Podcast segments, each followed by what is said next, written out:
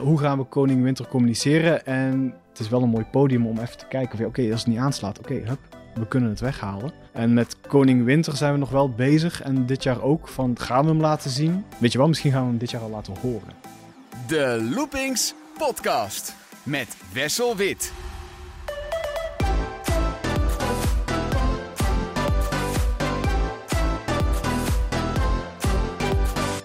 Je luistert naar de laatste aflevering van de Loopings podcast van 2023. En die staat in het teken van de Winter Efteling. En wie kun je dan beter spreken uh, dan eigenlijk de hoofdontwerper misschien wel van de Winter Efteling tegenwoordig? Bas van Rijsbergen. Goedemiddag Bas. Goedemiddag. Uh, we gaan het niet alleen hebben over de Winter Efteling. We gaan het hebben over jouw uh, carrière tot nu toe en hoe jij bij de Efteling terecht bent gekomen.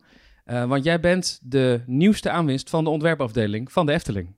Ja, dat klopt. Sinds anderhalf jaar geleden. Anderhalf jaar zit jij nu bij de Efteling. Ja. We willen alles weten van jouw uh, carrière tot nu toe. En hoe het bevalt bij de Efteling en wat je allemaal doet bij de Efteling. Maar laten we gewoon bij jou persoonlijk beginnen. Uh, kun je iets vertellen over jouw jeugd en opleidingen? Ja, dat kan ik. Mijn jeugd uh, is in Roosendaal. Ik ben eruit, kom officieel uit Roosendaal. Heel veel mensen, als ze mij horen spreken, hebben ze iets van: wat voor dialect hoor ik? Maar ik heb ook heel lang in België gezeten. Ah, er zit een Belgisch tintje zit in jouw accent. dat is het uh, Studio 100 uh, traject, wat er qua dialect ook in heeft, is ook is ingekropen. Maar ik ben gewoon opgegroeid in Roosendaal en van jongs af aan eigenlijk al heel vaak naar de Efteling gegaan natuurlijk ook, want dat was dan relatief ook wel, of dan relatief, wel wat dichtbij qua pretparken. Zo eigenlijk wel interesse ontstaan in, in de pretparkwereld, maar vooral eigenlijk de interesse van hoe komt iets tot stand. Niet dat ik van als jongens af aan echt zo heel erg geïnteresseerd was in de techniek of zo, maar wel het feit van ja, hoe komt zo'n... Creatief proces Ja, het creatief proces, hoe zit dat, hoe, wat, waar. Uiteindelijk uh, naar de kunstacademie gegaan in Amsterdam, daar illustratie gedaan. En zodoende toch zoiets gehad van ja, illustrator zijn lijkt me ook wel leuk, maar ik wil toch echt meer dat ontwerp gaan doen. Maar ik heb eigenlijk niet zo'n technische achtergrond. Dus toen ben ik gaan kijken van ja, hoe kan ik eigenlijk dan toch mij meer opleiden tot wat meer technische achtergrond om ook in verhouding te kunnen ontwerpen. En zo ben ik eigenlijk via een stage terechtgekomen bij Studio 100. Mhm. Eigenlijk was dat niet de bedoeling dat Studio 100 zou zijn. Oh. Ik had eerst een ander bedrijfje uh, op het oog in België, wel, uh, Caramba Decor. Dat was eigenlijk een beetje een soort Weta workshop. En ik, in die tijd dat dat, waren ook die of the Rings boeken van de making of, die kwamen uit. En die Weta workshop, dat sprak me wel heel erg aan, hoe die echt zo nog met echt gewoon schetste. En weet ja, voor mensen die dat niet kennen, hoe, hoe gaat dat in zijn werk? Uh, Weta workshop doe je? Ja? ja, dat is eigenlijk een ontwerpstudio in Nieuw-Zeeland. En die zijn uh, heel bekend geworden met Lord of the Rings. En die zijn daar gigantisch door gegroeid. Ja, inmiddels ook de Hobbit en andere films gedaan. Maar ik vond, uh, ik vond die illustraties wel heel mooi ook. En echt van, goh, die tekenen echt nog met potlood. We gaan opzoeken van, ja, wat zit er hier in de buurt? Toen kwam ik een bedrijfje tegen in België, Caramba Decor. Inmiddels ook wel bestaat niet meer. Uh, daar aangenomen als stagiair. Maar toen begon in 2009 begon ook een beetje de crisis. En die zeiden van ja, sorry, we hebben geen plek. Op het laatste moment eigenlijk? Op het laatste moment, ja. En die zeiden ze van, ze zoeken nog iemand bij Studio 100. En toen ik al iets van, oh, maar dat wil ik eigenlijk helemaal niet. Want dat is roze en K3 en dat is allemaal veel te... prinsessen en kleurtjes. Ja, nou, als je en, zoiets ja. hebt, als je Lord of the Rings en je hebt de, de Hobbits en de Orcs en je zet daar K3 naast, is het contrast, vind ik, redelijk groot. Ja, ja, ja. Um, maar ik heb er toch elf jaar gezeten uiteindelijk. Dus dat was Ah. ontzettend goed meegevallen natuurlijk. Uh, echt een hele mooie tijd gehad bij Studio 100. Want je begon daar stage lopen en je Op bent de uiteindelijk decorafdeling. gebleven. Ja, ja, uiteindelijk gebleven. Ik mocht blijven. Dus gewoon een decoratelier echt... Ja, de Sint-shows, de kerstshows, de plopshows. Alles gewoon van, van, van nul opbouwen naar ontwerpen toen van uh, Pieter Koning. En, uh, en eigenlijk zo... Ja, dat was gewoon heel leuk. En eigenlijk gewoon jij tekende toen nog niet, je was Toen een nog niet. decorbouwer. Toen echt nog decorbouw. Dus echt gewoon een, een tekening krijgen, een, eh, een, een ontwerp van Piet omzetten naar, uh, ja, naar realiteit. Dus als in de zin, welk theater gaan we binnen? Hoe groot is de kleinste deuren van het theater dat het door moet? Hoeveel trailers hebben we mee? Wat moet er nog mee in die trailers? En zo leg je eigenlijk heel die puzzel. En ik denk dat eigenlijk een beetje de omzwaai is gekomen. Op het moment, vroeger deden wij nog theaterdoeken echt schilderen. Dus dan leg je een doek in een ruimte. En dan ging eigenlijk met een stokje, met een krijtje, ging eigenlijk zo de tekening volgen van Pieter Koning. En op een gegeven moment werd de digitale wereld werd steeds natuurlijk toereikender. Ja. En op een gegeven moment zat ik theaterdoeken eigenlijk te tekenen thuis, die dan werden geprint. Ah ja. En zodoende is het denk ik, ja denk ik, ja, je, ja, je rolt er eigenlijk gewoon in van, oh kun je dit een keer tekenen en van dat tekenen kun je een keer dat tekenen. Zo uiteindelijk bij Studio 100 ook wel wat decors getekend en zo. Ja, zo is het eigenlijk gegroeid. Zo ben jij heel langzaam maar zeker gegroeid van een decorbouwer naar een Eigenlijk on- tekenaar, ja. ontwerper, designer. Eigenlijk wel. Wel voornamelijk heel veel theater, dat wel. Ook wel tv, maar echt, denk 80% was toch wel theater. En het is een heel klein wereldje. En ik denk 2019, Tomorrowland, eh, begon een eigen atelier. En ik zeg het, is een hele kleine vijver natuurlijk, heel de decorbouwsector. En die hadden gevraagd van, ja, zie je het zitten om het atelier mee op te starten? We willen zien hoe dat, of we dat intern kunnen behouden. En toen hebben we in 2019 eh, een stuk van de mainstage toen gedaan, intern. En ik vond eigenlijk ook wel een uitdaging, omdat ik zoiets had van ja, een ploppaddenstoel of een Piet Piraatboot. Ik weet wel wat daar de verhoudingen zijn. Ja. Maar wat is een Tomorrowland paddenstoel bewijzen van om, om dat om te bouwen of om van, van ontwerp om te zetten naar realiteit? Nou, dat beviel eigenlijk ook wel. Toen ben je gestopt bij Studio 100 en Nee, naar Tomorrowland gegaan. dat Dat, was vanuit Studio 100. Ja, het is, eh, ik had eh, na elf jaar, dat is de regel bij Studio 100, redelijk wel overuren opgebouwd. En elk overuur was vrije tijd. Dus ik had wat opgebouwd. En ik had toen ook met Studio 100 natuurlijk overlegd van, ja, vinden jullie dat oké? Ja, dat kon, dat kwam uit. Ja, zodoende. En dan tijdens mijn periode bij Tomorrowland kreeg ik op een gegeven moment een mailtje vanuit Rust. Eh, die zochten een ontwerper. Bij Europa Park in Zuid-Duitsland. Ja. Of ik eh, richting het zuiden wou komen. En dat was voor jou een omslagmoment van, nou, zo lang bij Studio 100. Tijd, Ja. nieuwe uitdaging, waarom Ja. niet? Waarom, ja, waarom niet? Natuurlijk ook wel even goed overwogen. Het was niet dat ik thuis kwam en zei van ja, wij eten we vanavond. En trouwens, eh, surprise. Maar hoe was jouw dag? Nee, eh, dat niet. Nee, natuurlijk wel een keer op, op gesprek gegaan. Maar ik had wel zoiets van ja, kijk, ik ben decorbouw gaan doen om juist een, mij beter te kunnen verdiepen in decorontwerp. Ja, en bij Europa ging op een gegeven moment een deur open. Want bij Studio 100 zou ik altijd wel ook wel decor kunnen ontwerpen. Maar de basis zou altijd nog wel het, het decoratelier zijn. Om dat in goede banen te leiden. En zorgen dat alles binnen budget en alle wetregels valt natuurlijk. En bij Europa Park kreeg ik opeens de kans van ja, nee, nu is het echt gewoon 100% focus op ontwerp. En toen dacht ik van ja, die gaan niet nog een keer bellen. Nee, Ehm, deze kans moet ik grijpen. Deze kans moet ik grijpen als het kan. Ja, dat ging. Ja, nog voor we verder gaan over Europa Park. Ik heb me laten vertellen dat jij ooit ook actief geweest bent voor de mini Efteling. Ja, Klopt dat? maar dat is al wel 25 jaar geleden. Waar, dat was nog voor Studio 100. Ja, ja, zeker. Ja, 25 jaar geleden. God, toen was ik. Hoe oud ben ik? Wacht, nu moet ik nadenken. 25 jaar. Dat was ik tien of zo? Ah, jij was echt als klein Efteling-fannetje. Ja, ehm, nee, ik had een, eh, een maat van mij uit, een maatje van mij uit Roosendaal, die, eh, die vond de Efteling ook wel leuk. En toen op een gegeven moment zei iemand van, ja, er zit iets in Nieuwkijk, de mini Efteling. En toen hadden we wel zoiets van, ja, wat is dat? Ik weet niet of kon het, ja, zo- waarschijnlijk kon je vast wel iets vinden op de computer natuurlijk daarvoor, internet. Maar dat was eigenlijk gewoon, we een keer naartoe geweest en we zoiets van, oh, dat is eigenlijk gewoon, ja, een omgeving waar je eigenlijk kan, creatief kan bezig zijn. Dus dat, dat sprak ons dan wel aan. Dus hebben we daar, zijn we daar wel een paar keer geweest, ja.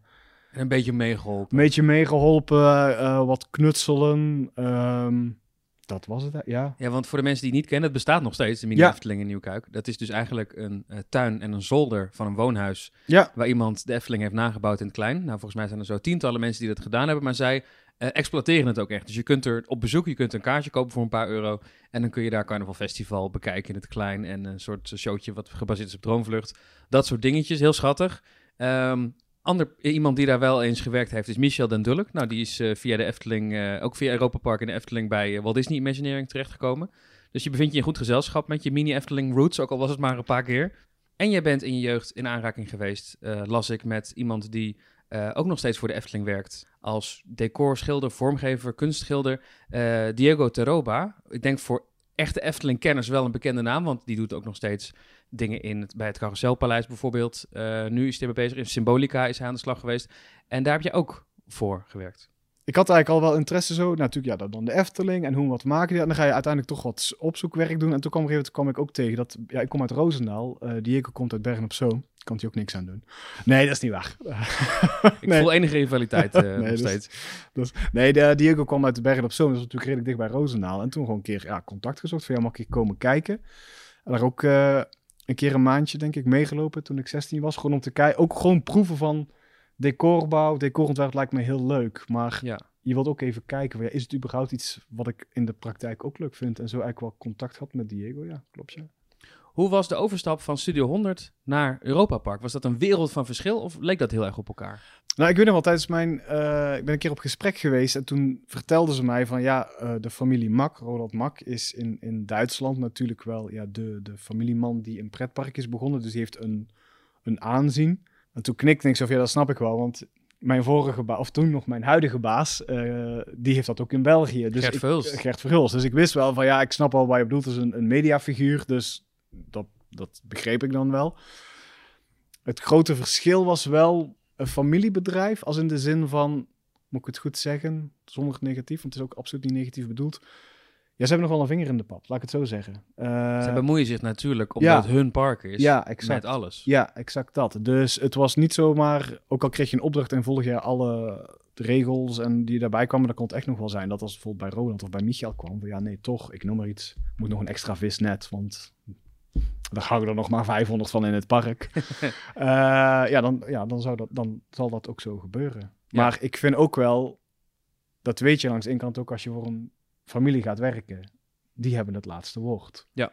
Eh, dus ik had er dat, ja, een groot verschil. Het was niet zo dat ik daar zwaar aan moest wennen of zo. Het was gewoon van ja, oké, prima. Het, het, het, het ontwerp is hier intern goedgekeurd, maar het kan zijn dat het nog door de familie, eh, Ja. dat er nog commentaar. Daar hou je rekening mee. Ja, daar hou je dan gewoon rekening mee. En dat ging eigenlijk allemaal wel, wel prima. Weet je nog wat het eerste was wat je daar moest doen? Ja, ik ben in november 2019 begonnen. En toen werd ik eigenlijk gelijk op het project Yulby gezet. Maar dat, dat liep al. Dus Mhm. eh, ik, dan, dan vind ik ook wel vanuit ontwerp van ja, je moet natuurlijk daar niet binnenkomen. Zoiets van nou jongens, we gaan het even op mijn manier We doen. gaan het even helemaal We anders gaan het doen. even helemaal anders doen. En eh, waar zijn de oranje vlaggetjes en de rood-wit-blauw? Nee.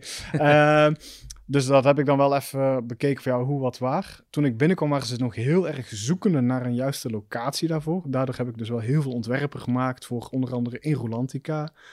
Eh, Ook in het park nog? Of was het al wel altijd uit het park? dat was al wel uit het park, dat was wel het idee, ja. Eh, uiteindelijk was het dan nog de bedoeling dat het... eh, naast welk hotel zou het ook weer komen te staan? Ja, het zou nog naast een hotel. Ik weet zelfs niet meer welk hotel het zou komen te staan, ja. Ik denk dat misschien sommige luisteraars ook denken, Julby, wat is dat? Ja, Maar dat is een VR-experience. Ja, een losstaande VR-attractie. Ja. Het hoort bij Europa Park, maar het ligt buiten Europa Park. Je moet exact. een aparte kaartjes ja, verkopen. Ja, exact. Het eh, eh, aparte kaartje verkopen. En uiteindelijk hebben ze dan besloten eh, om het in een tijdelijke, ja, tijdelijke overkapping tent te zetten naast Rolantica. Ja. Naast, Eh, naast het hotel daar ook, hè? Kronensar, eh, wat daar staat. Ja, klopt. Ja, naast Kronasar hebben ze toen gekozen. Dus op niks, ja, het was het eigenlijk een zwarte tent geworden. Ook niet hetgene wat ik voor oog had. Maar ik denk dat ze eigenlijk daar ook vooral mee wouden communiceren van het kan overal staan. Het is een product Ja. en jij kan dat overal op elke manier hoe jij het wil eh, exploiteren. Ja, want dat kan ook. Je kunt nu Ja. naar het familie Max zeggen... en ik wil in mijn eigen pretpark of in mijn eigen winkelcentrum een Julby. dan krijg jij hem. Ja, dan Ja. krijg je hem. Ja. En wat kan ik daar nu nog in terugzien van jouw ontwerpwerk? Zijn het visuals of zo? Ja, ik weet uiteindelijk wat ze toen hebben gecommuniceerd was een visual van de plattegrond die ik had getekend. Daar, die visuals waren, eh, die hebben ze toen uitgebracht. Daarna heb ik de opstart gedaan van E-Dreadalon.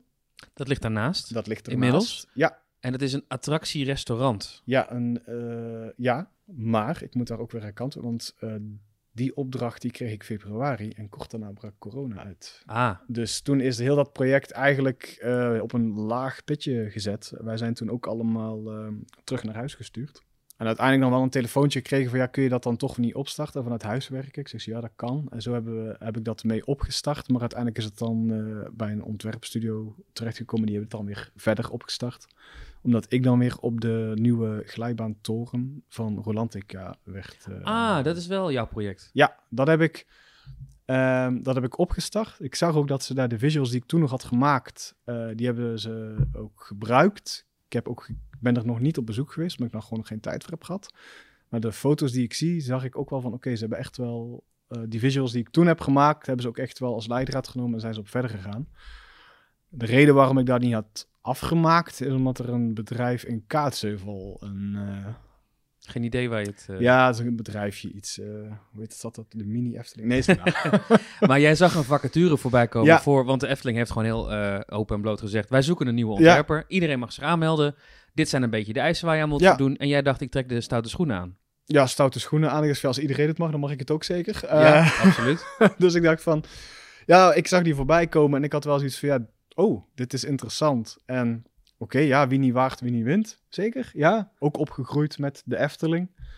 Toch misschien wel een beetje de basis geweest, hoe ik dan mijn traject heb afgelegd. Dan was het wel bij Studio 100 Tomorrowland en bij Europa Park. Maar Ja, we hebben het er niet echt over gehad, maar speelde de Efteling een belangrijke rol in jouw jeugd? Zeg maar, je kwam er vaak, maar ja, eh, een Ja. abonnement ook hier altijd op gehad. Eh, vakantiewerk nog gedaan echt waar? toen ik 16 was. Zoiets van, ja, kan ook wel schappen vullen bij eh, de supermarkt of ik kan eh, in een pretpark staan. En ja. waar heb jij hier uh, gestaan? Anton Pieckplein toen. Ah, Heb ik, denk ik, twee seizoenen meegedraaid. bij de molens. Bij de molens, ja. Want wat Sander de Bruin heel graag wilde, die wilde heel graag op het Anton Pieckplein staan. Ja. Bij de molens, die werd in de, af, de spoelkeuken bij het Witte Paard gezet. Ja, En jij mocht gewoon ik, ik mocht bij de molen. Ik had geluk. Ik, eh, nee, horeca is niet mijn sterkste punt. Eh, dus ik had zoiets van, misschien dat de Efteling dacht van, ja, laten we de cijfers groen houden en laten we hem vooral niet achter een kassa zetten of zo. Ik weet niet. Nee, ik stond gewoon... eh, Maar de zweefmolen aanzetten, dat ging prima. Ja, dat, ging, dat knopje, dat, wist ik, dat groene knopje wist ik zeker, te, dat kon ik onthouden. Dus Maar nee. dan, was je, dan was je wel een Efteling-fanaat in je jeugd. Ja, ik vond het wel leuk. Kom hier wel ja, vaak. Nou, niet zeggen van we stonden hier elke week aan de poort kloppen van hé, hey, doe eens open. Dat zeker niet, maar wij, ik vol, wat je toen kon volgen, volgde ik wel, laat ik Ja. het zo zeggen. Maar het was niet zo dat ik, ja, ik hebben het over de jaren negentig en de... de... ja, begin 2000, Ja. zo een beetje, dat, dat, dat, ja, wat kon je toen nog volgen? Dat is ook allemaal weer immens veel veranderd natuurlijk, hè? Ja, opkomst van het internet. Je had nog geen Ja. social media. Nee, dus Eh, ik denk dat je toen teampark.nl had. Daar zat jij wel op? Eh, nee, daar keek ik op. Ah ja. Daar, eh, daar, daar keek en ik, dat denk ik dat dat eigenlijk toen was ook. Toen kwam er zo'n andere site, Loopings of zo, ik weet niet of je die kent. Nee, zeg me niks. Ah, ja, moest opzoeken. Eh, nee, dus ik volgde het wel, maar ook niet alleen de Efteling hoor. Ook wel van wat, wat, wat doen de andere parken. En dan eigenlijk toch heel tijd stiekem kijken van ja, hoe bouw, de bouwfases vond ik altijd zo heel leuk om te zien. Ja. Interessant. Mag ik vragen hoe jouw sollicitatiegesprek bij de Efteling ging? Ja, dat mag. Eh, nou, uiteindelijk inderdaad eh, gewoon een, een brief gestuurd met mijn, met mijn, met mijn cv, alles erin, erop en eraan. Uiteindelijk kreeg ik dan een mailtje van ja, het is, eh, het is goed ontvangen. Ik zei, nou, dat is wel mooi. dan, eh, en toen kreeg ik uiteindelijk denk ik een, een telefoontje van eh, of ik op gesprek wou komen met, voor, voor een eerste gesprek. En dat was dan samen, of dat was met Sander, Karel en Jeroen. Oh, je kreeg meteen een hele driekoppige ja, jury, jury voor je. kreeg ik voor mij. Oh, dus joh, ik had een dat zijn dansje. niet de minste hier. Nee, ik had een dansje en een liedje ingestudeerd. Nee, is niet waar. Nee, dus ik kwam hier met mijn, met mijn tekenmapje onder mijn arm en ik, ik mocht mezelf voorstellen.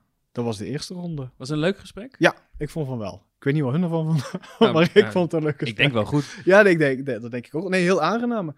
En ik had eigenlijk, ik liep ook heel blij naar buiten. En ik had zoiets van, ja, wie weet, wie weet wordt het niks. Maar we hebben leuke kennis kunnen maken. We zullen En, zien. en wat voor krijg je dan? Ik bedoel, ik weet dat Tom van de Ven ooit eh, met een sollicitatie met Anton Pieck de vraag kreeg: beheers u het perspectief? Toen logisch dat hij dat inderdaad Ja. beheerste. Eh, jij kreeg denk ik andere vragen. Dat Ja. is dan, ja. Goh, ja, het was vooral, ik mocht, ik mocht mijn, mijn portfolio laten zien en dan mocht ik gewoon wat vertellen hoe ontwerpen tot stand waren gekomen. Zij konden daar, ei- ja, zij stelden daar ook weer vragen over. En ik moet eerlijk toegeven, je zit dan in zo'n, hoe lang heeft dat geduurd? Half uur, drie kwartier? Het gaat, Het is geen Efteling kennisquiz geweest. Het is Nee, helemaal over niet. hoe Nee. jij je, nee, ik kreeg niet drie jokers aan het begin van het gesprek eh, en dat ik die alle drie mocht inzetten. Op, nee, helemaal niet eigenlijk. Ik had zoiets van, ja, ik, ik, hoe bereid ik me hiervoor? Ja, gewoon proberen alles gewoon zo duidelijk mogelijk te kunnen beantwoorden voor de vragen die ik krijg. En al mijn ontwerpen waar vragen over zijn, zo duidelijk mogelijk uit te leggen eigenlijk. Dat was het eigenlijk vooral. Het is positief uitgepakt. Ja. Want jij kreeg op enig moment te horen. Ja, ik kreeg eerst nog een tweede gesprek. Oké. Dus, ik denk twee, drie weken later kreeg ik nog een telefoontje van, wil je nog een keer op gesprek komen? Die had ik dan met eh, Ronald, Robert Jaap en met Ivo. Ah. En daar kreeg ik eigenlijk gewoon, was eigenlijk gewoon nog, ja, nog een keer met mijn, gewoon mijn, door mijn ontwerpen. was misschien een voorselectie gemaakt door de, door Dat- de andere heren. Dat denk ik, ja. Ja. Toen ben ik eh, gewoon, ja, ik zat nog gewoon bij Europa Park, dus eh, ik reed, eh, was op een vrijdag, dat weet ik nog wel, dat moment. Ik denk dat we aan het begin van de lente zaten, want het was natuurlijk kaart aan het sneeuwen in het zuiden van Duitsland. Eh, ik reed naar huis, eh, de hond van achter, want die was een weekje mee naar Europa Park Ah, geweest. gezellig. die mocht mee. Eh, die kwam op snuffelstage, denk ik. En ehm, ik weet nog wel dat ik door die sneeuwstorm heen... en ik reed aan de kant van de Rijn, want ik reed dan via Strasbourg. Rust ligt heel dicht bij de Franse grens. En op een gegeven moment krijg ik telefoon, terwijl ik in die sneeuwstorm zit. En eh, ik kijk zo Sander de Bruin. Dus ik dacht van, oh, die belt ook niet elke week. Laat ik maar opnemen. Dus ik zeg ze, ja, hallo met, eh, met Bas. En zegt ze, ja, hallo met, eh, met Sander. Ik bel jou om mede te delen. En toen viel de verbinding weg Omdat je ergens in ik Duitsland zat in de te dicht in de, nowhere... in de buurt van de grens. In een sneeuwstorm met een hond van achter die zoiets had van... Net was ik nog, lag ik in een mandje, was ik over brokjes of zo aan het dromen. Nu zit ik hier. Dus ik rijd daar en ik heb alleen maar zoiets van... Oh, wacht, hoe ga ik dit oplossen? Ik dacht van, ja, weet je, wie weet kan ik via WhatsApp bellen of zo. Ik denk Ja. dat ik het toen zo heb gedaan. Dus ik bel Sander terug en ik zeg ze van, ja, ik zei... Ja, sorry, ik zei, maar ik rij echt vlak in de buurt van de grens. Bereik is niks, sneeuwstorm. En toen zei hij van, ja, ik ga het heel kort houden. Ja, proficiat. Of gefeliciteerd. Ehm, je, je, je, je hebt het. En toen was het echt zo van, oeh, oké. Dan wordt er iets in werking gezet. Ja, eh, toen reed ik wel gewoon door. Dus ik bedankte hem natuurlijk heel vriendelijk. En ik reed door. Ik reed de grens over. Ik stuurde mijn vriendin nog gewoon het deuntje van de Indische waterlelies. Want die was op skivakantie op dat moment. En eh, een paar uur later had ik wel zoiets van... Wacht even, is het, he- wa- Wat is er nou eigenlijk wat gebeurd? is er nou eigenlijk gebeurd? En, en klopt het allemaal wel? Heb ik het allemaal goed gehoord? Maar toen kreeg ik nog een berichtje van... Hé, hey, eh, proficiat, eh, gaat het weekend goed in? Nou, et cetera, et cetera. Ja, en dan gaat er een ander motortje draaien. En dat was dan... eh, ja, de Efteling. Woonde jij in Zuid-Duitsland? Nee. Of ging jij op en neer? Of... Ik reed op en neer. Ik had dan door corona, ehm, doordat ik ook geen te vraag kreeg via kun je Idriddelen eh verder uitwerken vanuit huis, heb ik eigenlijk zo'n beetje, eh, ja, zo, zo'n ja, situatie keer doorheen kwam. Thuiswerken kwam opeens. Gewoon een thuisstudio waar je Ja. dan... eh, ja. Ja, thuisstudio, dat klinkt nou alsof ik een aparte ruimte heb. Het is ook, het is gewoon een bureau met een tekentablet en eh, muziek op de achtergrond. Maar ik kon gewoon vanuit huis werken. Toen had ik eigenlijk een beetje de deal kunnen maken. Eén week zat ik in Duitsland en de andere week eh teken ik vanuit huis. Maar ook wel kijken op projectbasis. Hè. Soms moest je daar zijn voor dat. Nou, Ja. dan zorgde je gewoon dat je daar was. Dat was Ja. een beetje geven en nemen. En dan sliep je daar gewoon een van die Ja, accommodaties. en een van eh, de achter, eh acht uur had je, had je een... Ah, zo'n personeels... ja, daar bleef ik gewoon. ja. En dan ja, reed ik heen en weer. Ja, dat, ja, is dat ver rijden? Ja, maar het is nou niet zo dat er vijf Europa-parks hier in de buurt liggen of drie Eftelings. Dus het is, als je in die sector zit, is het natuurlijk eenmaal wat ja. verspreider. Dus ja, En de Efteling is dichter bij huis. veel dichter. Woon jij nu nog steeds in eh Roosendaal? Nee, ik eh, woon nu nog in België. Oké. eh, in de buurt van Studio 100.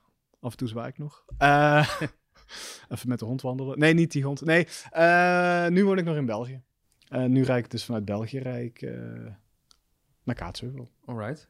En toen ben je in de zomer van 2022 echt begonnen Ja. als Efteling-ontwerper. Ja. Toch een beetje een droom die uitkomt, denk ik, als ik zo jouw levensverhaal Ja, eh, zeker hoor. wel. Zeker wel.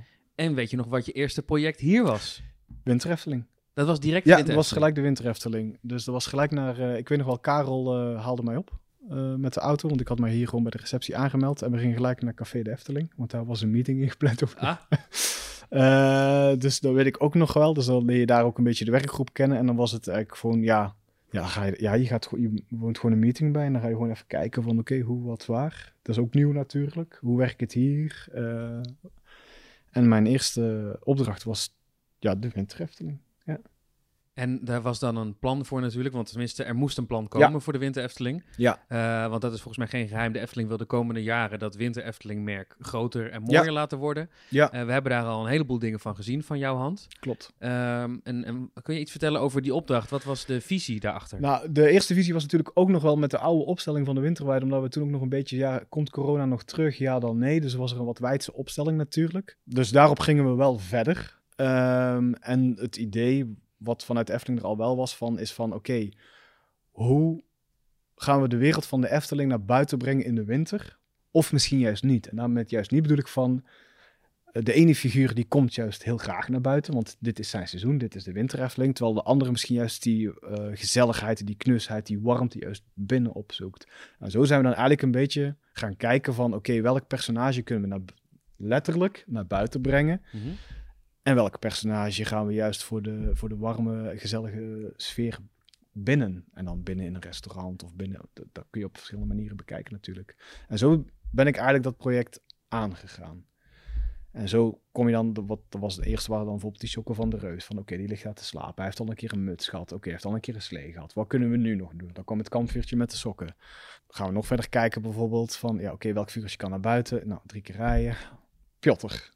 Ja, een van jouw successen. Eh, Tenminste, Ja. hij is gigantisch populair. De pin is uitverkocht. eh, ja, dat heb ik ook al gehoord, ja. Ehm, daar had ik ook wel niet van verwacht dat Piotr zo'n succes zou worden zoals het eh, nu is. Piotr is een, eh, een sneeuwpopje Ja. uit het Carnaval Festival. Die, die, sneeuwpopjes die bevinden zich al in Carnaval Ja, Festival sinds klopt. 1984. Klopt. Eh, iemand, misschien jij, is op het idee gekomen met... Nou, dat is een winterfiguur in een attractie. Ja. In een prominente Efteling-attractie. Daar kunnen we wat mee. Die kan ook naar buiten. Dus op een gegeven moment was die op de gevel en hing die er buiten. Ja. En dit jaar heeft hij een nog prominentere plek gekregen. Hij zit in de Yoki Show. Je kunt hem dus kopen als sleutelhanger, als pin. Hij is als knuffel verkrijgbaar.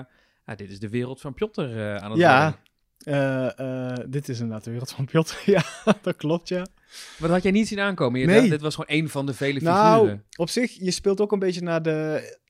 Je kijkt ook een beetje naar de tijdsgeest, waar we nu bijvoorbeeld ook in zitten. Dus ik liep... Wat de eerste winterefteling stond er. Dus ik liep er gewoon een rondje door het park. Gewoon even kijken van ja, komen... Je kunt het wel leuk op papier tekenen, maar wie weet... Ja, was het op papier beter dan de realiteit? En wat mij vooral toen ook wel heel hard opviel, is wel dat toen eh, nog voor al die blauwe cadeautjes staan. Mhm. Mensen kruipen erop, staan erop. Allemaal voor de socials, de foto's, et cetera, et cetera Ja, alles moet Instagrammable zijn. alles dat. Dus dat was ook wel toen het, het idee van met Piotr ook. Dat ik zei, ja, ik wil eigenlijk een fotomomentje. Dat ik ook al bij de Reus had. Ik wil, ik wil een, een leuk fotomomentje creëren. Want dat, dat is waar de bezoeker ja, blijkbaar dan behoefte aan heeft. Dus zo is dat tot stand gekomen, ja. Dat was die maretak als eerste. Die Ja, die dat was die, dat, dus je hebt die eh, scène in hengelen. carnaval dat ze aan een, aan een touwtje bungelen naar beneden komen. Ja, dat was daar ook het idee dat ik zoiets had van ja, ik wil eigenlijk heel graag dat hij naar beneden komt. Maar dan ja, heb je natuurlijk Natuurstichting de Efteling. Ja, wij mogen niet zomaar iets in een boom vastzetten. Want, Dus daar liepen we dan even tegenaan. Wat ook wel de Efteling siert, vind ik eigenlijk. Helaas zat er geen beweging in, maar dan probeer je toch op die manier probeer je toch eigenlijk ja, een, een klein scène te creëren. Ja, dat is dan dat geworden. Dat was het begin. Dat was het begin. En toen dat gerealiseerd was, zag je toen al aan het publiek, dit slaat aan. Hier kunnen we meer mee. Ja, toen had ik wel zoiets van, hier moeten we op doorpakken. Dit, dit wel. Ja, daar moeten we verder mee gaan. En eh, dat blijkt ook wel. Dat, althans, ik denk dat het ook wel een goede keuze is geweest die we als werkgroep toen hebben genomen van nee, dit, di- hier zit meer in. Natuurlijk hebben we ook het concept Koning Winter. Dat, dat, dat gaat absoluut. Het is niet zo dat Piotr zich zoals Napoleon zal zelf kronen tot eh, Koning Winter. Althans, niet dat mij verteld is geweest dat hij die plannen had. Eh, maar ik had wel zoiets van, hiermee moeten wij verder. Eh, zeker, ja. De naam Piotr, heb jij die zelf ook bedacht? Nee, die komt van Entertainment. En de, welke sneeuwpop heet nou precies Piotr? Want allemaal. Ze heten allemaal Piotr? Allemaal Pjotters. Oké. Het zijn allemaal Pjotters. Ja, maar Dus- dat dat even duidelijk is, Ja. want daar was wat verwarring over. Nee, tot nu toe, eh, ik heb nog geen eh geboorteakte gezien van een andere, met een andere benaming. Het kan zijn als ik nog een keer ergens hier een diepvries over open trek, dat er daar misschien eh, Jean-Pierre, François, Louis, 14 is. Ik weet het niet. Maar tot nu toe Tot nu toe. allemaal Piotr. Louis 14 zou nogal raar zijn voor een sneeuwmannetje, maar nee, tot nu toe gewoon lekker Pjotter. Ja, en je zegt Koning Winter, dat moeten we even uitleggen, want er is ook een traject opgestart Ja. van er moet misschien een gezicht komen of een Ja. symbool komen voor de Winter Efteling. Ja, daar zijn we ook nog wel zelf zoekende in. Niet zozeer van, oh, we weten het niet en we lopen allemaal door een kamer en krijsen en trekken aan ons haar. Eh, althans niet op die moment. Nee, dat is niet waar. Dat gebeurt niet. Maar we zijn ook nog wel zoekende van, hoe gaan we Koning Winter communiceren? En de Winterefteling geeft er eigenlijk ook, sowieso voor Koning Winter, ook een goed podium. Want het is maar tijdelijk. Dus het is ook een heel mooi podium om te kijken van, hé, hey, dit, dit hebben we. Slaat dit aan bij het publiek? Oh, dat slaat aan. Of nee, dit slaat niet aan. Oké, weghalen. Of, of juist meer accentueren, vergroten. Dat, dus dat is ook een beetje voor eh, de, de Winter Efteling. Eh, niet dat bij de bezoeker als testpiloot te zien, maar je, het is wel een mooi podium om even te kijken. Oké, als het niet aanslaat, oké, we kunnen het weghalen. En met Koning Winter zijn we nog wel bezig. En dit jaar ook. Van, gaan we hem laten zien? Ja? Nee? Weet je wel, misschien gaan we hem dit jaar al laten horen. En dan gaan we daarop verder. Eh, dus daar hebben we met, eh, met René ook over samengezeten. Van, goh, René Merkelbach, de René Merkelbach, ja. Kunnen we hier iets, een leuke sound voor maken dat, dat voor Koning Winter staat? We hadden dan vorig jaar dat amulet al. Een beetje het symbool voor Koning Winter. Ja, een soort sneeuwkristal, ijskristal. Ja, een ijskristal dan. Eh, dan hadden we een test gedaan met een projectie. En eh, vorig jaar, die hebben dan dit jaar wel verder uitgewerkt. Omdat ik wel vond, van, ja, die, die werkt wel. Die, die Ja, toch dat zijn de lasers op de Ja. voorgevel van Symbolica. Ja. Het ziet er heel spectaculair uit Ja. s'avonds. Ja, en eh, ook omdat het vorig jaar vond ik het heel leuk dat mensen iets hadden die liepen voorbij Symbolica. Hé, heb je het gezien? En heel even stil. En ik dacht van, oké, daar hebben we iets. En dan moeten we verder, eh, ja, dan moeten we verder op gaan. Nou, dat is dan, even, eh, dat is dan het, eh, het, het showtje geworden, of het showtje, want de eindshow blijft nog altijd wel Aquanura. Eh, dan hebben we het, de, de sneeuwbollen ook dit jaar geplaatst. Eigenlijk een, een reïncarnatie van een heel oud Winter Efteling ja, ontwerp. klopt. Ja, Jaren geleden Ja, hebben er een klopt. keer sneeuwbollen in het park Ja. gestaan. Maar daar was het voor mij heel belangrijk dat het geen inflatables zouden worden. Ik wou daar heel graag dat het echt een object op zichzelf was. Dat, dat je niet zo met bomen een, een, een, een sluis camoufleert waar dan de lucht wordt afgesloten en zo.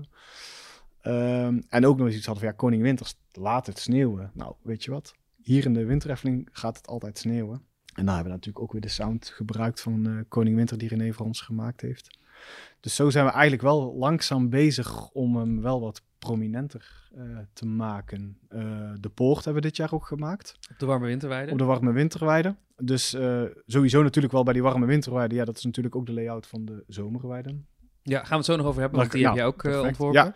En daar zie je ook wel, als je naar de banieren kijkt, dan zie je in die poort ook wel terug de, de beeldtaal die we eigenlijk met Koning Winter een beetje, of de symboliek die we daar eigenlijk Ja. neerzetten. Dus hij heeft al een eigen embleem, hij heeft al een eigen sound. Ja. En wie weet gaan we hem nog een keer Ja. zien in het park. De, normaal gezien zou het hem ook nog een eigen podium moeten krijgen. Mhm. Althans, wat meer past bij de, bij de look en feel van, eh, van, de, van de warme winterweide. Maar eh, ja, wij moeten natuurlijk ook keuzes maken elk jaar. En, Nou, goed nieuws, de Winter Efteling komt volgend jaar weer terug. Dus- exact. Dus laten we kansen ervan overtuigen. Of laten we hopen dat hij dan komt. ja, ja. En jij zei net iets over, we moeten kijken welke personages binnen willen blijven en Ja. echt liever naar buiten gaan met de winter. Eh, Zo'n schans, sneeuwschans bij Max en Moritz is gebouwd. Ja, Eh, die staat er alleen maar in de winter. Is dat dan een voorbeeld van, wij denken dat die jongens Max en Moritz volgens Ja. het verhaal echt graag naar buiten zouden gaan met Ja. de sneeuw en qua jongensstreken Ja. gaan uithalen? Dus dat is ook een beetje waarom hij zo krakkemikkig eruit ziet. Zij halen natuurlijk overal materiaal van de omgeving waar, eh, waar het verhaal zich afspeelt. Eh, zij bouwen natuurlijk, ja, wie weet hadden wij zoiets van, wij doen ons eigen winterspelen wel. Dus een skischans gebouwd. Ook een test gedaan met de, de ruiten bij Bakkerij Krummel, met de folie. Van als het niet leuk dat ze daar wat boodschappen in krassen. Dus zo ga je echt wel elk gebied loop je zo af van, wat kunnen we hier doen? En, of wat kunnen we beter ook misschien niet doen? Eh, en zo is dat dan inderdaad. eh, ook bij Max Moritz Ja. heeft dat ook zo plaats. Dus geen kerstmuts bij Vogelrok op zijn hoofd bijvoorbeeld, want dat is een beetje raar in het verhaal. Ja. Eh, maar het Sprookjesbos leent zich bijvoorbeeld wel voor, nou je zei al, de sokken bij de reus. Ja. Een heksenkamp met, diertjes, dat ook soort nog, dingetjes. En in het Sprookjesbos eh, heeft Langnek een nieuwe muts gekregen Ja. dit jaar. Die is echt gemodelleerd in plaats van dat het een Ja. stoffen muts is. Dat is te handig, want volgens mij wa- waren er problemen met de eekhoorns in het Sprookjesbos. Die Ja. af toe die muts... eh, De eekhoorns waren ons zeer dankbaar. Eh, die hadden daardoor nieuwe materie om een nestje te maken, denk ik, of zo. Dus die waren ons zeer dankbaar. Dus daar hadden we zoiets van, hm, dit is toch niet misschien de beste materie om, een, om het mee te decoreren voor de winter. Dus inmiddels is de muts gemodelleerd. Ja, dus die zit wat steviger en Ja. kan niet meer afgepakt worden door Nee. eekhoorns bij Langnek. Eh, en Ezeltje Strekje heb jij eh 's winters voorzien van een nieuw winterdekentje. Ja, die had eh, volgens mij de editie voor gewoon een, eh, een krans rond zijn eh, nek hangen. En ehm, daar had ik zoiets van, ja, waarom heeft hij heeft al zo'n mooi dekentje eigenlijk bij zo'n spreken, maar waarom niet een winterdekentje? En daarin zit eigenlijk ook al een kleine knipoog qua patronen, kleur naar koning winter. En zo probeer je eigenlijk één stijl te creëren Ja. in die Winter Efteling. Ja. En het elk jaar uit te breiden. Ja. Want het leuke natuurlijk is, wat jij nu bedenkt eh, twee jaar geleden voor een reus, komt deze winter weer terug. Ja. En dat komt volgende winter weer terug. Dus het wordt elke keer wat meer. Ja. En Symbolica was dus vorig jaar een test. Is dit jaar dus een showtje geworden. Ja. Echt met lichteffecten, muziek erbij. Ja. Eh, zou daar bijvoorbeeld ook een keer, dan denk ik meteen aan Disneyland Parijs, videomapping op dat kasteel kunnen komen, op dat paleis? Praktisch gezien ja, maar nee, wij willen echt wel, de, de eindshow is echt wel Aquanura. Wij willen echt wel die focus leggen van, ehm, zo is het park ook een beetje ingericht qua doorstroming natuurlijk, van daar is de eindshow. Maar wie weet wat we misschien wel niet bij Aquanura bijvoorbeeld kunnen gaan doen voor de voor winteredities. Dat, die, ja, zo liggen alle kaarten natuurlijk opeens open. Ja. Dus, Waar ik aan denk is dat er één gebied is in de Efteling waar jij nog niet langs bent geweest. Of in ieder geval waar we niet van kunnen zien. En dat is het Volk van Laaf. Vroeger had je daar de Klopt. Laafse Winterspelen. Die gingen ze Ja. daar een soort Olympische Spelen houden, maar dan voor laven. Eh, dat ging soms goed en soms niet. Dan hadden er een laver in een keer een gebroken arm en zo. En eh, eh, waren ze op zijn kop met skis in een, in een pot beland. Speel jij daar wel eens mee in je hoofd van, goh, wat, wat kunnen we met het Volk van Laaf doen? Hoe, hoe gedragen die laven zich in de Ja. winter? absoluut, zeker dat er eh, zijn ook al concepten voor uitgeschreven. Maar ja, je hebt bij wijze van spreken vijf gouden kogels. Ja, waar zet je die op in? En zo moet je elk jaar natuurlijk, eh, wat ik al net zei, van ja, eh, we hadden dit jaar misschien een andere overkapping gewild bij het eh, podium op de warme winterweide. Ja, dat is dit jaar niet haalbaar. Oké, want we hebben andere keuzes gemaakt. Maar Laaf heeft zeker, staat zeker mee, qua concept staat dat zeker mee op de planning. Absoluut. Geruststelling voor de fans van, van Absoluut, Volk ja, van Laaf. zeker. Die kunnen op beide oren gerust slapen. En Piotr, de sneeuwpop uit Carnaval Festival, is een succes.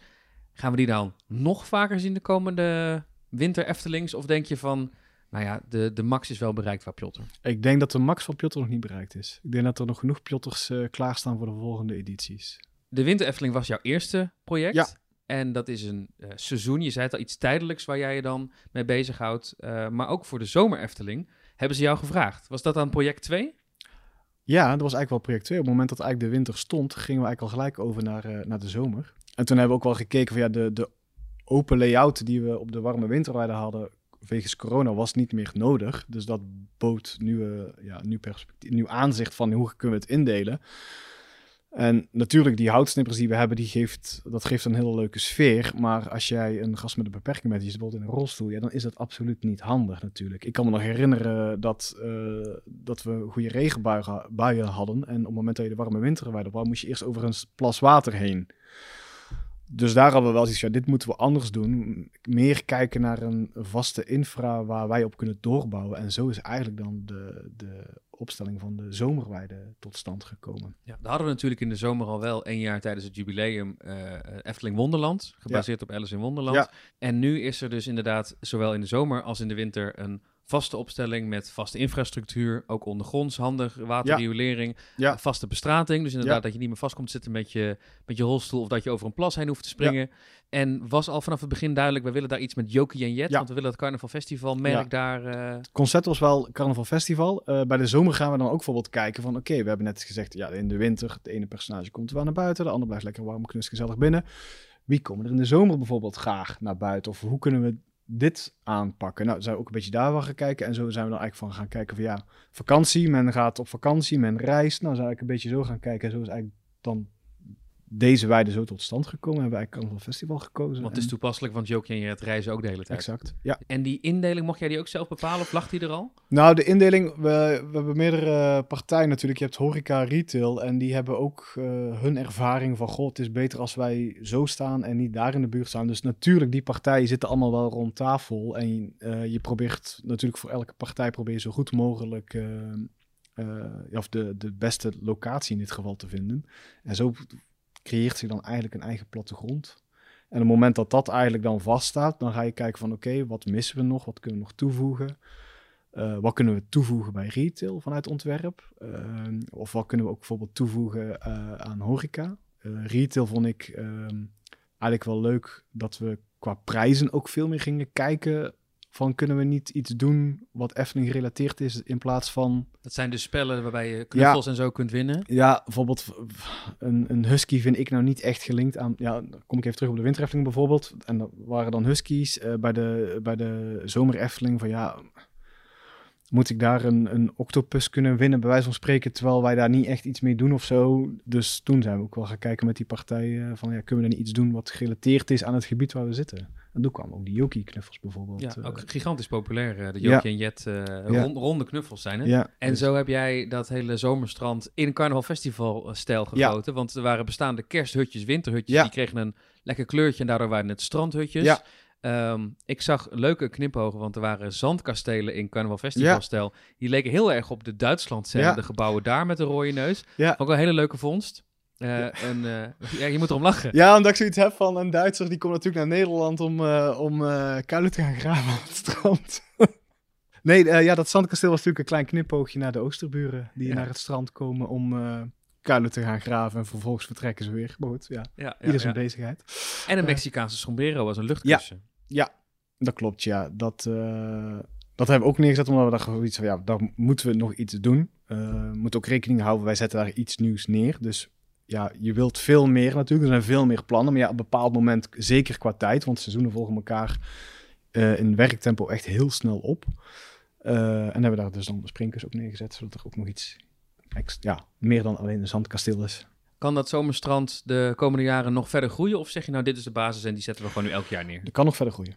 Er kunnen nog dingetjes, thema-dingetjes, decor-elementjes uh, bijkomen. Ja, maar daarin, zul, ja, daarin heb ik ook weer een bepaald aantal gouden kogels die ik in kan zetten, die qua tijd, budget gewoon maar haalbaar zijn. Maar het is wel de bedoeling dat we, dat we verder gaan kijken dan hetgene wat we vorig jaar, of nee, sorry, deze zomer, afgelopen zomer nog hebben neergezet. Dat ja.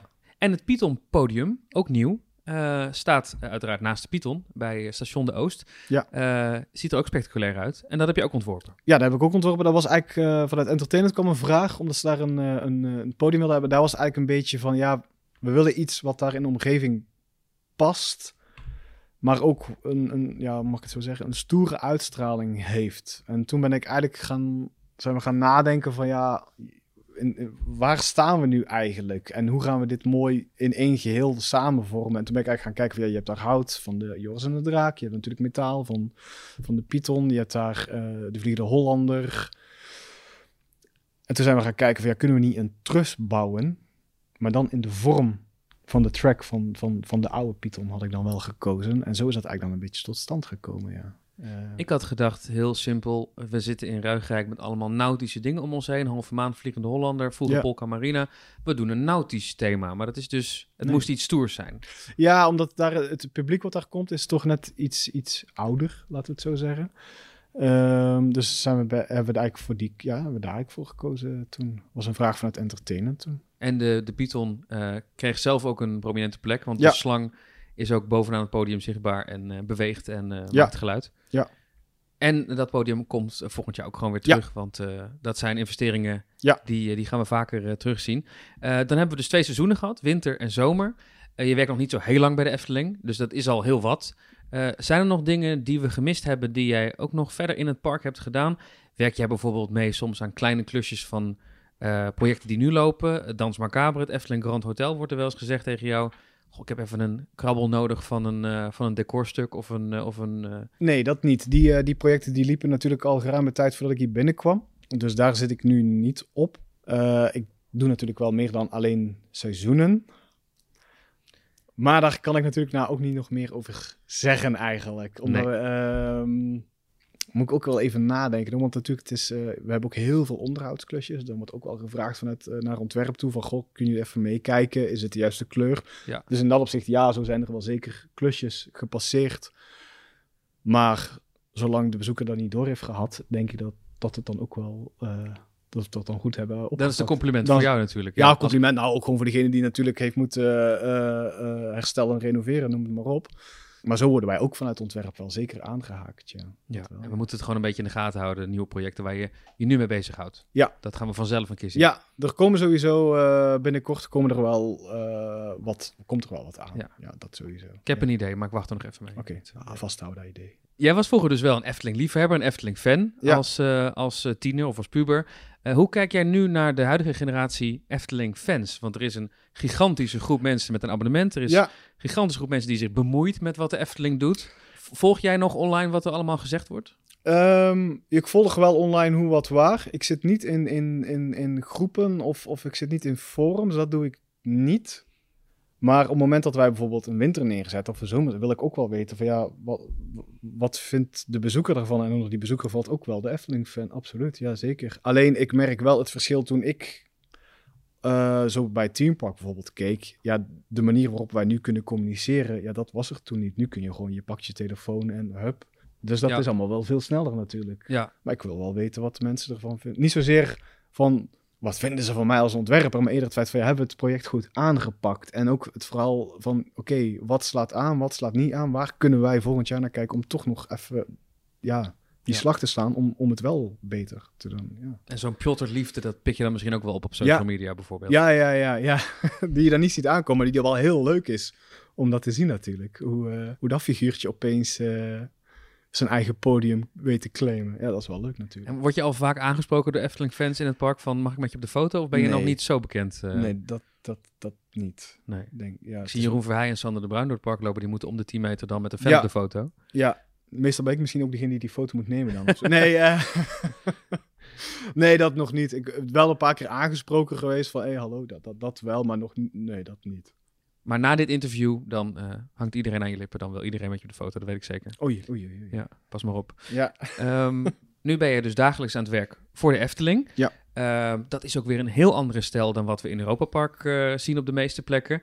Eh, dat is tekenen met de hand van Anton Pieck op, op veel momenten. Hoe vond jij nou die typische Efteling-stijl? Had jij die al in je of moest je die nog ontwikkelen? Goh, ik denk dat het ook wel stiekem is erin geslopen misschien dan. Ik vond tekenen altijd wel leuk. Vroeger ook wel kleine afbeeldingen van Anton Pieck zo verzameld dan. Dat vond ik dan wel leuk. Dus ik denk dat het daar ook wel stiekem er zo wat ingekropen is. Ja, hoe weet je die? Ja, je- natuurlijk. Ja, ook nu als je iets moet ontwerpen wat echt bijvoorbeeld in het Marenrijk staat. Ja, dan ga je echt wel kijken van oké, dit is echt wel... Ja, dit, dit is een en al Anton Pieck. Eh, dan ga je ook wel naar het archief, ga je zeker kijken. Maar echt, ja... Ja, nee, ik denk zeker omdat ik hier al vaak vroeger kwam... dat je dan toch door die stijl beïnvloed wordt... en dat je die eigenlijk onbewust toch overneemt. Ja, overneemt, dat klinkt ook weer zo van je kopieert. We kopiëren niet natuurlijk, hè, want dan, dan kunnen we net goed het archief open trekken en gewoon knip plakken. Nou, niet klippen, want Zonde. gaan ze van het archief niet zo heel leuk vinden. Even met een rode markeerstift en dat vind ik niet mooi en dat vond ik wel mooi. Eh, ja, nee, ja, hoe vond je die? Ja, ik denk dat juist omdat ik hier zit, dat ik, hem nog, dat ik het nog meer kan benadrukken eigenlijk. Wat ik Maar het zat altijd al wel een beetje ja, ik denk het een beetje eh, wel. Maar het is niet zo. Ik heb nooit zoiets gehad van. Oh, ik ga Anton Pieck kopiëren of zo. Dat, dat niet. Maar ik denk wel geïnspireerd door. Ook door andere tekenaars natuurlijk ook wel. Maar ja, ik denk dat Anton Pieck dan toch wel. Maar als jij gevraagd wordt voor iets in Sprookjesbos, een heksenkampje of zo, dan schroom je niet om inderdaad eventjes naar het archief te Nee, gaan. helemaal niet. En even wat prenten te bekijken en te Nee, zeggen, hoe, dat- hoe dat- zou Anton Pieck dat, dat gedaan is, hebben? Dat is echt gewoon ook de holy grail als je daar mag rondlopen. Is gewoon geweldig natuurlijk. En, en, en, en soms zoek je dingen die je niet vindt, maar dan heb je iets anders gezien en dan een tijdje later heb je van, oh wacht, dat zo. Of, of, of eh, het geldt niet alleen voor Anton Pieck, het geldt natuurlijk ook voor de ontwerpen van Tom van der Ven, van eigenlijk andere ontwerpen natuurlijk ook wel. Geleden hand van Anton Pieck, ja. Hoe vind je die? Kwam die tegen? ik weet het niet. Ja, ik weet het niet. Hij zat erin. Hij ja, nee, ja, dat vind ik, nou, ja, ik weet het, ja. Maar ja, zo, Jeroen heeft dat ook, Karel heeft dat ook, Sander heeft het ook. Ja, wij, ja, ook waarschijnlijk geïnspireerd door en daar onbewust op verder gaan eigenlijk. Ik denk dat dat het is. Ja. En zij zagen eh, blijkbaar dat jij dat eh, ook zou kunnen, Ja, want je bent aan boord gehaald. ja. Wie, ja, wellicht was dat het. Ja, dat zal wel, ja. Efteling is niet alleen maar Anton Pieck, Efteling is ook Tom van de Ven en iedereen die, die na hem kwam. Ja, Ehm, is er eigenlijk wel iets als een Efteling-stijl? Kun je een tekening zien en denken, oh, dit is even los van Anton Pieck, dit is typisch Eftelings. ja, ik vind wel dat je dat ziet. Want ik vind bij, van mijn, bij mijn drie collega's eh, zie je toch echt wel iets zo van, ja, dit, dit, dit past hier, dit, dit klopt hier. Ik denk ook trouwens een heel belangrijk aspect, waar we ook niet mogen vergeten, in het landschap waar wij in zitten, is ook heel belangrijk. Je tekent ook naar het landschap waar, waar de Efteling zich in bevindt. Eh, architectonisch ook natuurlijk. Dus dat zijn allemaal wel hele belangrijke aspecten die, die, die de Efteling ook maken zoals ze nu is. Even een stapje buiten Kaatsheuvel. Heb jij favoriete attracties en attractieparken buiten de Efteling? Ja, die heb je, maar Ja, wat, zeker wat, wel. Wat zijn die? Ehm, ja, ik moet zeggen Europa Park. En dan echt, ik moet dat zeggen. Nee, is niet waar. nee, ehm, ja, ik heb altijd, eh, vanaf jongs af aan vond ik eigenlijk Asterix en Obelix ook wel heel leuk. Eh, eh, Albert Oeders ook, van die zijn tekenstijl altijd nog. Ja, hij is inmiddels natuurlijk overleden, maar althans, ik, ik haal daar ook af en toe als wel inspiratie uit. Dus ik vond Park Asterix vond ik natuurlijk wel heel leuk. Maar dat is ook omdat ik een voorliefde had voor Asterix en Obelix. Maar die houden daar wel aan vast. Die zijn wel eh, vandaag de dag nog steeds heel erg op die Ja. stijl. Ja, ja, en dat vind ik echt wel. eh, dat vind ik dan nog altijd wel leuk om, eh, om te zien.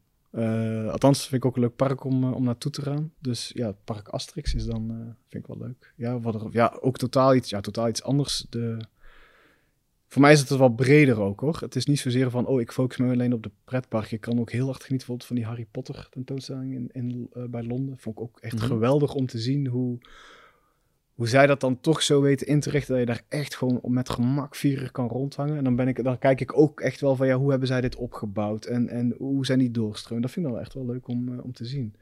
Wat dan weer losstaat van een pretpark bijvoorbeeld. Dat, is, Ja. dat vind ik ook wel interessant. En Harry Potter heeft natuurlijk ook pretpark Ja. uitingen. Ja. Geweest? Nee, nog niet helaas. Nee? helaas. Het staat wel nog altijd op de bucketlist. Ik had eh, een oud collega van Europa Park die in, eh, die in Amerika zat. Die zei van, kom.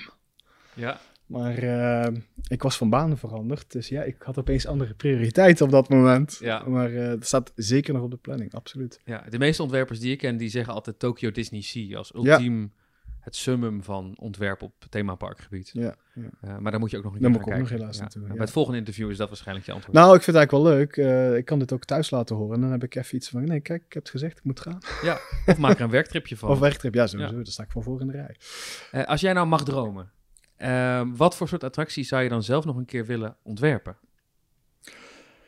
Goh, attractie, echt specifiek. Ik heb een idee, maar dat staat, ja, Oppassen dat je het niet alvast verraadt. nee, dat daarom dan, eh, ook. Ehm, het idee zou ik straks wel na deze podcast dan even eh, zeggen. Dan, kun je, dan moet je me even laten weten wat je weet. Niet echt zozeer een idee voor een specifieke attractie, maar mij lijkt het sowieso heel leuk om nog toch een keer ook, zoals waarschijnlijk elke ontwerper hier, een sprookje te mogen ontwerpen. Dat Mhm. lijkt me echt super. Omdat ik ook wel vind van ja, dat is wat de Efteling groot heeft gemaakt. Dus dan is dat wel heel mooi, mocht je die kans krijgen om daar ook iets voor te doen. Maar ik vind het ook heel leuk om te kijken, niet zozeer naar de, de hoofdattractie zelf, maar bijvoorbeeld is het ook niet leuk om een keer te kijken van wat als de wachtrij al een transportmiddel is, zo snap je? Dus dat je eigenlijk verschillende attracties combineert naar één beleving. Dat vind ik ook hele leuke denkpistes om eens over na te denken. Maar om dan nu al te zeggen, oh, dat is die, die attractie. Nee, dat, dat, dat weet ik. Ja, dat weet ik. Ja, jawel, weet ik wel. Maar, Maar dat klinkt wel vernieuwend. Dat is wel... eh, ja, maar ik, ik vind ook. En zo staat de Efteling er ook in. We, we zijn ook meer aan het kijken naar gebiedsontwikkeling. Om echt niet meer aansluiten voor een eh, wachtrij. Wachtrij gedaan, attractie, hup, terug buiten. Nee, dat je echt wel kijkt naar het gebied. Maar misschien, ja, de wachtrij kan dus ook een gebied zijn, maar kan misschien ook al een beleving zijn. Dat je dat daar. eh, Dat vind ik dan leuke denkpieces om eens over te gaan. Heeft de Efteling ook een historie mee? Want de wachtrij van het Spookslot eh, in 1978 was natuurlijk al Ja. een hele beleving vergeleken met die zigzagrijen Ja, die we in de jaren 80 en 90 nog hebben Ja. gezien. ja, dat je zo niet die, meer die hal krijgt eh, bij Vogelrok natuurlijk. Vliegende Hollander is ook een, eh, Ja, een ja. walkthrough. Ja, Daar werd toen gepresenteerd als een walkthrough, een achtbaan en een dark ride in één. ja. Dus dat was al een beetje die, Ja. die gedachte. Dat ging al, de- dat, daar ging ze al echt de goede richting op, ja. ja. Ja, maar goed, dat zijn dan gewoon gedachtes. Ja, dat klinkt nou weer zo zweverig, hè. Maar ja, dat zijn wel leuke dingen om eens over na te denken. Maar dat is ook gewoon door naar andere collega-parken te gaan natuurlijk, naar, naar beurzen te gaan. Ja, daar doe je allemaal inspiratie op. En dan ga je toch wel ga je denken van, ja, hoe kan ik dit meepakken? Hoe kunnen wij dit gebruiken? Kunnen we het überhaupt gebruiken? Moeten we het gebruiken? Die, eh, En zijn er dan ook nog attractietypes die je in je hoofd hebt waarvan je denkt, oh, dat zou wel echt bij de Efteling passen? Die hier nog niet staan. Ja, zeker wel. Ik weet, volgens mij was het Vekoma die een ride systeem had. Eigenlijk een beetje hetgeen wat wij in eh Droomvlucht hebben. Alleen dan veel meer dat ze kunnen richten. Mhm. Dus dat je eigenlijk veel meer regie hebt over je eigen scènes. Vond ik wel, kwam een collega mee af, vond ik wel heel interessant. Ik zoiets van, oh, hiermee kun je dus eigenlijk veel meer regisseren met wat je wil laten zien. En dus ook misschien wat je dus niet wil laten zien natuurlijk. Krijg je een hele andere opstelling van hoe je je gebouw misschien ook kunt inrichten. Dat, dat, dat- ja. Ik weet niet meer hoe de type heet, maar ik, hij, hij liet het zien. Ik had al iets van, oeh, dit is wel interessant. De hangende dark ride van Vekoma. Ja, Ja, ik denk Dus dat die- laatst, eh, ja, ja, Die vond ik wel heel interessant. Dat Althans, dat, dat sprak mij dan aan. Maar go- goed, zo, zo merk je ook wel elke keer als je naar de Japan gaat... dat er weer hele nieuwe ride systemen ontwikkeld zijn. En denk je, ja, altijd interessant natuurlijk. Maar ja, ik heb iets... Ja, nee, ik ga het niet zeggen, nee. Nee. Veel meer ideeën dan ik tijd heb om het te, eh, neer te schetsen, laat ik het zo zeggen. Ik denk dat we er rond zijn. Ik denk eh, dat ik jou hartelijk ga bedanken voor dit eh, interessante gesprek. Een leuke kennismaking. Ja, wederzijds, was leuk. En wij houden jouw werk in de gaten. Dat mag, zeker, doen. We horen elkaar dan nog. Helemaal goed. Dankjewel voor de tijd. Jo, graag gedaan. Je luisterde naar een aflevering van de Loopings podcast. Heb je vragen of opmerkingen? Mail dan naar podcast@loopings.nl. En wil je geen afleveringen missen? Abonneer je dan via de verschillende podcast-apps zoals Spotify. Bedankt voor het luisteren en graag tot de volgende keer.